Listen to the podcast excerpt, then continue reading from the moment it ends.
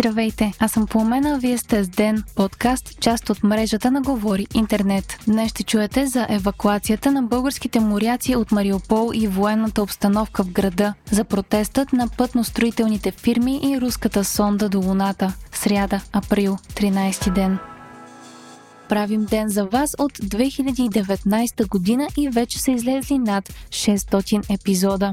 За да продължаваме да създаваме съдържание, което ви е интересно и полезно и да подобрим ден, ви молим да попълните анкетата, която сме подготвили. Можете да я откриете в описанието на епизода. Анкетата е кратка и ще ни помогне да направим ден още по-добър. Благодарим ви! 14 българи и един украинец от екипажа на кораба Царевна вече са евакуирани и се намират извън пристанището на Мариупол. Това съобщи премиера Кирил Петков. Моряците ще се придвижат до Донецк, откъдето ще се завърнат в България петима души, трима българи и двама украинци, включително капитана на кораба, са останали на кораба по свое желание. Припомняме, че плавателният съд вече над месец е блокиран в близост до Мариупол и екипажът му не можеше да бъде евакуиран поради бойните действия, които се водеха в непосредствена близост. Евакуацията на българските моряци не веднъж стана тема на спор в парламента, като правителството многократно бе обвинявано от представители на Възраждане, че не прави достатъчно за да изведе сънародниците ни оттам. Премиерът неведнъж заяви, че постоянно се следи ситуацията в региона и при първа възможност екипажът ще бъде евакуиран. Полемиката достигна своя апогей през уикенда, когато някои медии и представители на Възраждане подеха руска фалшива новина за това, че Царевна е превзет от Азов. BTV обаче, позовавайки се на запис на телефонен разговор между капитана на кораба и представител на компанията, която го управлява, съобщи, че Царевна не е превзет. Капитанът Павел Павлов каза, че не са били заплашвани нито от руска, нито от украинска страна, както и че на борда на кораба няма никакви чужди лица.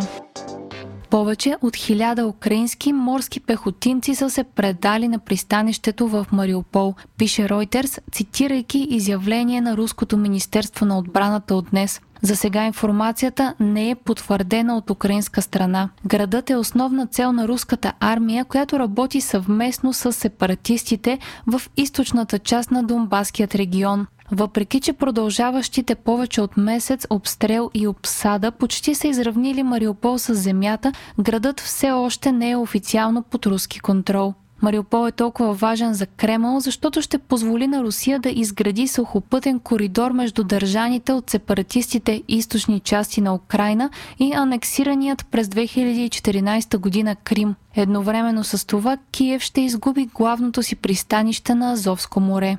По информация на BBC и Reuters, битката за Мариупол е в решаващ момент. Ако градът падне, това ще е първият голям град, който минава под руски контрол.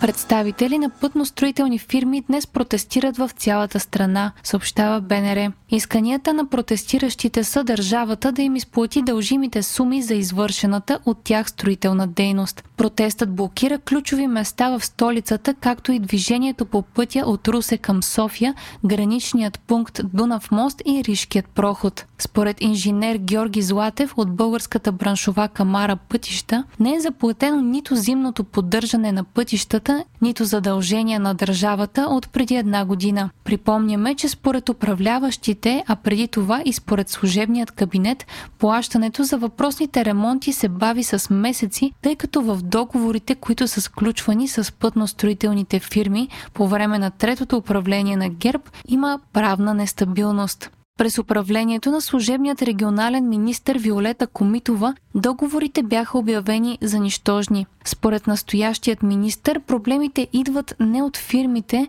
а от обществените поръчки, които са били възложени от ГЕРБ. От седмици управляващата коалиция не може да реши казуса как да бъдат изплатени дължимите суми, като от продължаваме промяната настояват това да се случи само срещу контрол и след като бъдат направени необходимите проверки. Днес правна и бюджетна комисия към Народното събрание обсъждат казуса и предстои да вземат решение по въпроса. Премиерът Кирил Петков изрази надеждите си, че предложението за моментално плащане на 600 милиона лева към строителните фирми ще бъде гласувано от комисията днес. Според Петков тези средства са половината от дължимите суми, а останалите 50% трябва да минат през експертна комисия, която да реши дали средствата са били похарчени правомерно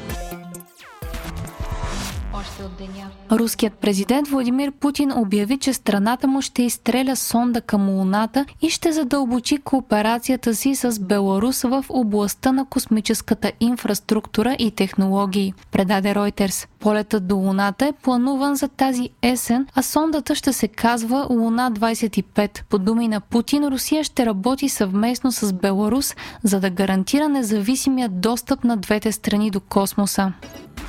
Мартин Карбовски ще е предложението на има такъв народ за член на съвета на електронни медии, съобщиха БНР и Дневник, позовавайки се на свои източници в Народното събрание. По предварителна информация, Демократична България ще предложи журналистката Пролет Велкова, а продължаваме промяната също ще има кандидат, но все още не се споменават имена. Кандидатите ще бъдат изслушани на 21 април, а изборът на нови членове ще се състои в началото на май. Членовете на СЕМ са пет и се избират или назначават за срок от 6 години. Двама от тях се назначават от президента, а трима се избират от Народното събрание. СЕМ е орган, който осъществява надзор и регулира електронните медии в България. Една от функциите му е да защитава свободата и независимостта на словото в електронните медии. Последни дни се чуват много критики към СЕМ за бездействието му относно разпространението на невярна информация около войната в Украина.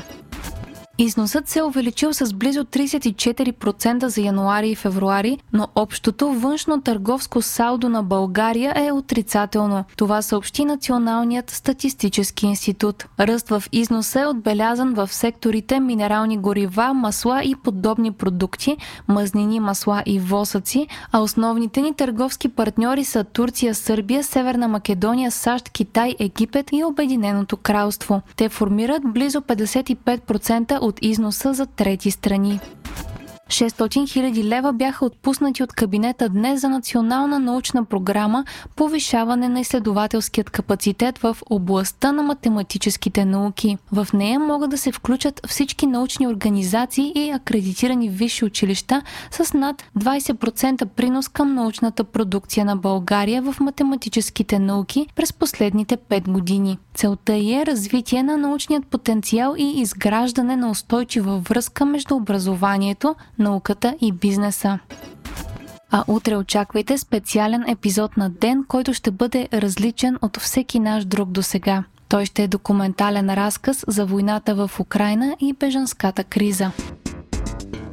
Вие слушахте подкаста Ден, част от мрежата на Говори Интернет. Епизода подготвих аз Пламена Крумова Петкова, а аудиомонтажа направи Антон Велев. Ако искате да не изпускате епизод на ден, не забравяйте да се абонирате в Spotify, Apple iTunes или някои от другите подкаст приложения, които използвате.